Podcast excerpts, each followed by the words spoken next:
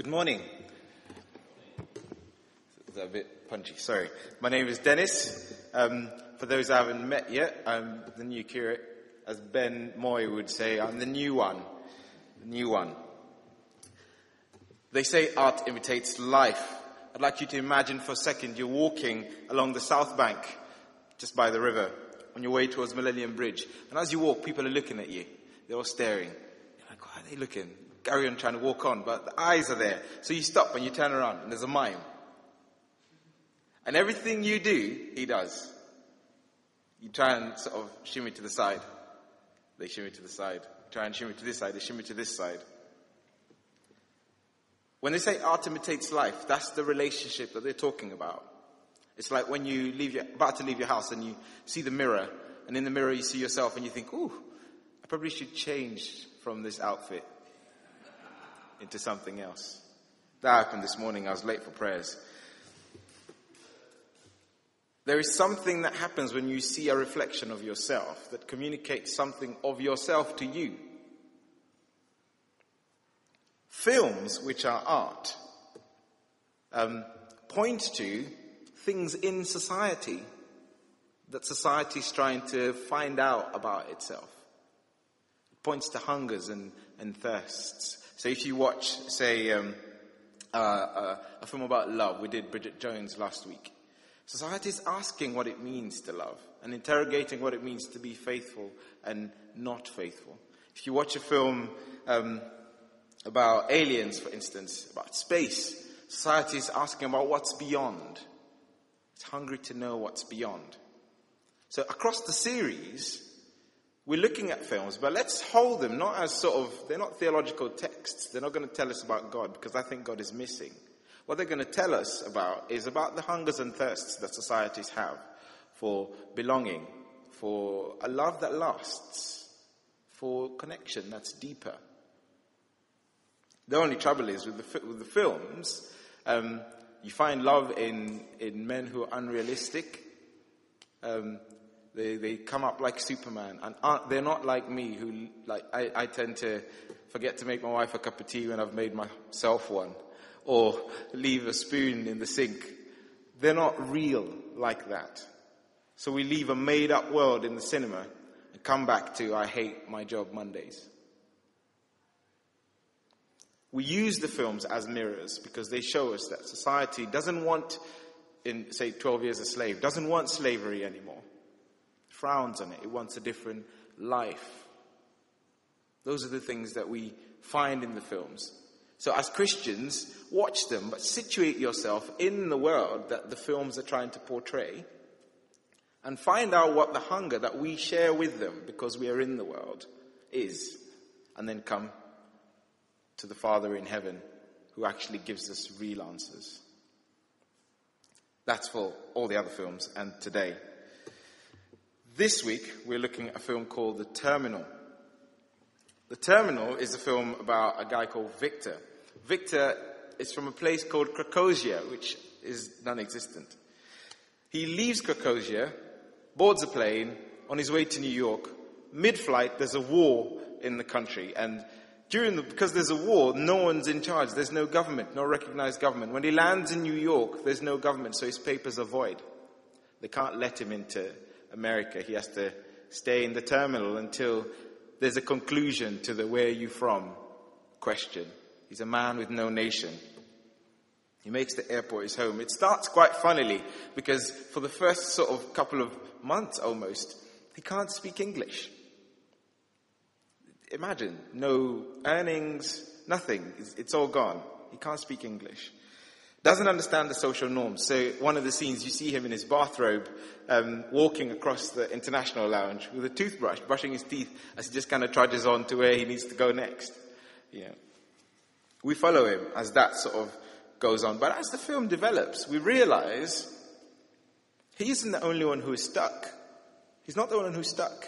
The sort of head administrator, the, the, the main guy at the airport, Frank, really wants a promotion so he can go manage a bigger airport. But his bosses don't want to give him the promotion. So he's stuck there. One of the cleaners, Gupta, wants to go home to India to his, to his wife. but he's afraid of the change and he thinks she hasn't forgiven him for something that he did years and years and years before. You have this porter who's in love with a, a security officer in the immigration desk, but he's afraid that she'll judge him because of the job that he does. He's stuck. Everybody's stuck. They want something better.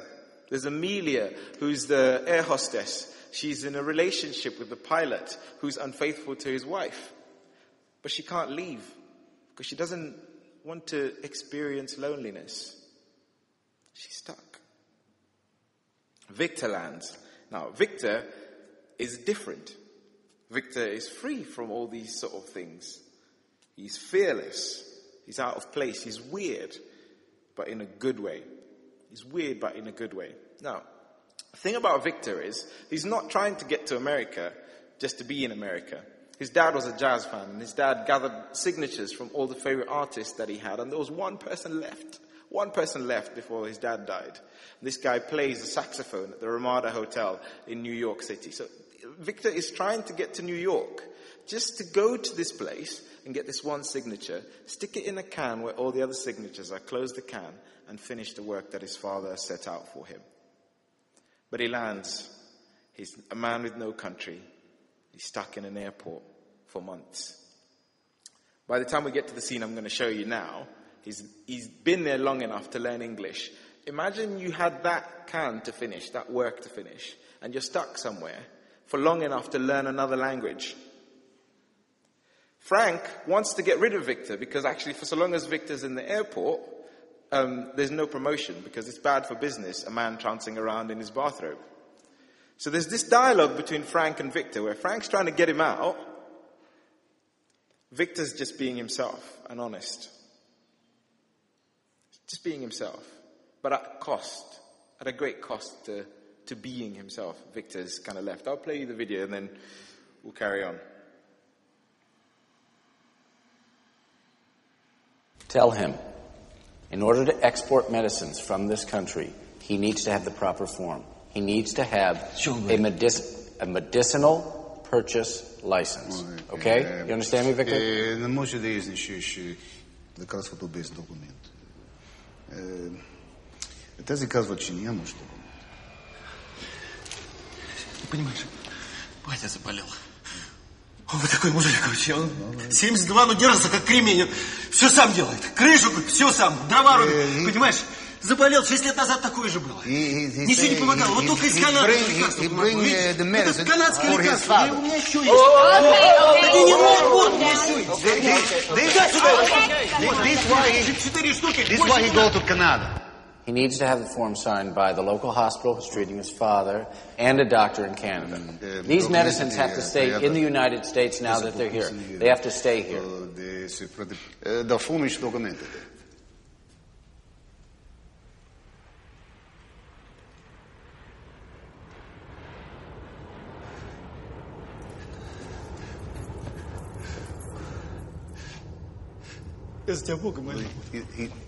Если хочешь, давай так. he's begging you.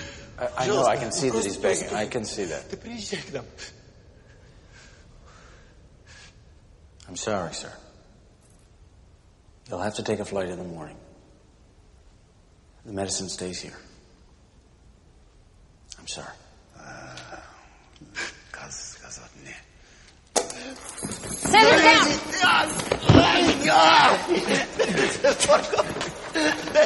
all right, all right. Thank you, Victor. Good job. Thank you. Let's go. Oh, oh, oh, oh, oh, hey, uh, goat. What? God, God, The, the uh, medicine is for God. Goat? Yes, yes. Medicine is is for God. Yeah, God. He said that? Yes. He, he say uh, we not understand. I not understand God. Wait, what are you saying? You mis you misunderstood him. That the medicine is not for his dying father. No, no. Uh, the the the Krakozhia, the name for a father, uh, sound like God.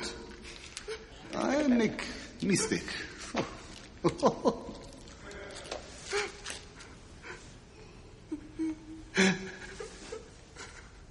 Why are you doing this, Victor? Medicine is uh, for good. No, it's not. Yes. No, it's not. Yes, No. yes, No. yes, No. yes. No. You've been reading the immigration forms. The blue one. Blue? Yep, blue. Blue? Blue. The blue form. The one that says if it's an animal, he doesn't need the medicinal purchase license. He- Mhm. You know it. No, then he can just bring the drugs in. It's very good, Victor. That's know. very good. Why are you doing this? Huh? You don't know him. You don't know the rules. Look at me. I was going to help you. Now I want you to ask him. he One said- last no, not you. I want you to ask him. I want to hear him say it. I want to hear him say who the medicine is for. Please, who the medicine is for. Искот да знае за кого е лекарството. Answer him, Mr. Milodragovich. Who are the pills for?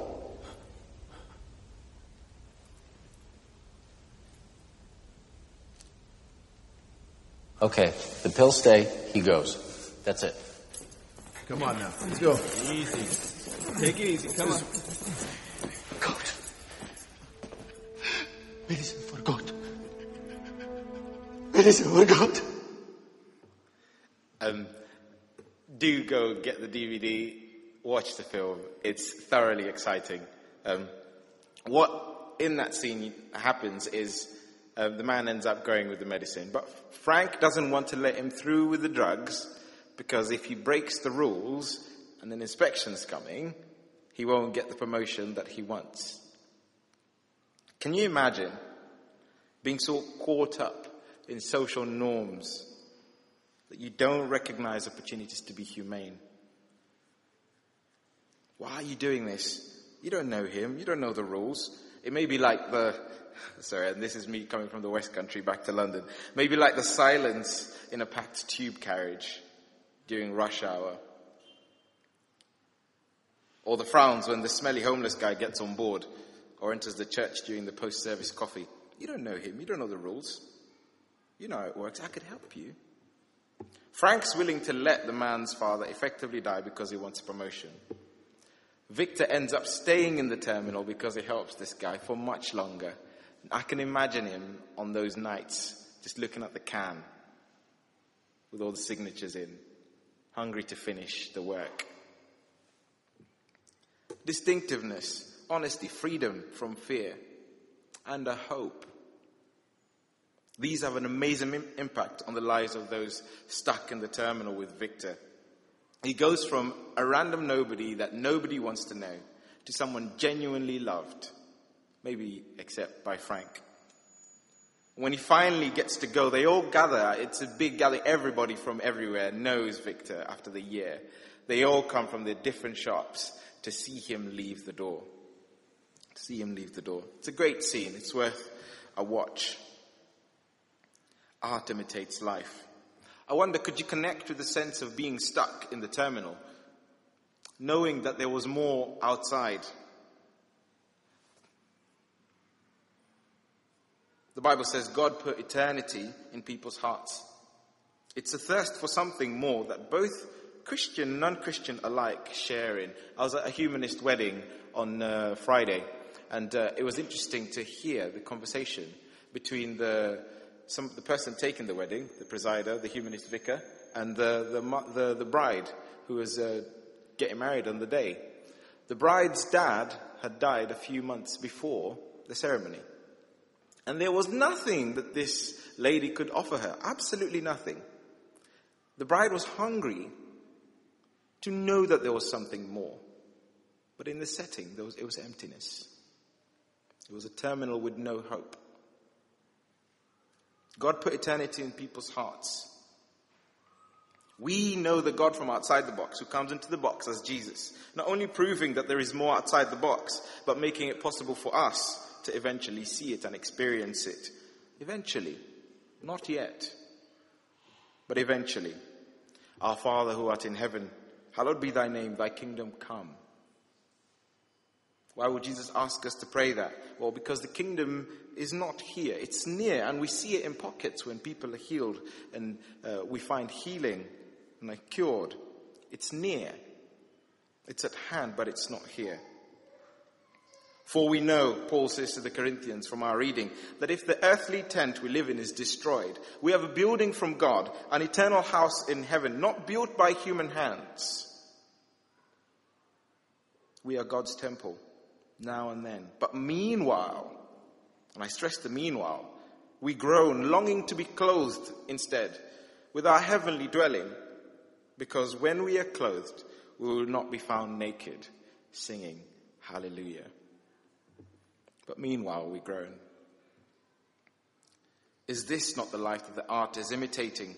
The life in the terminal, the life of groaning, knowing that there's more to life than this, that sense of nakedness that we try and cover by things we do, like Adam and Eve in the garden, making garments out of jobs and filling whatever you put in there.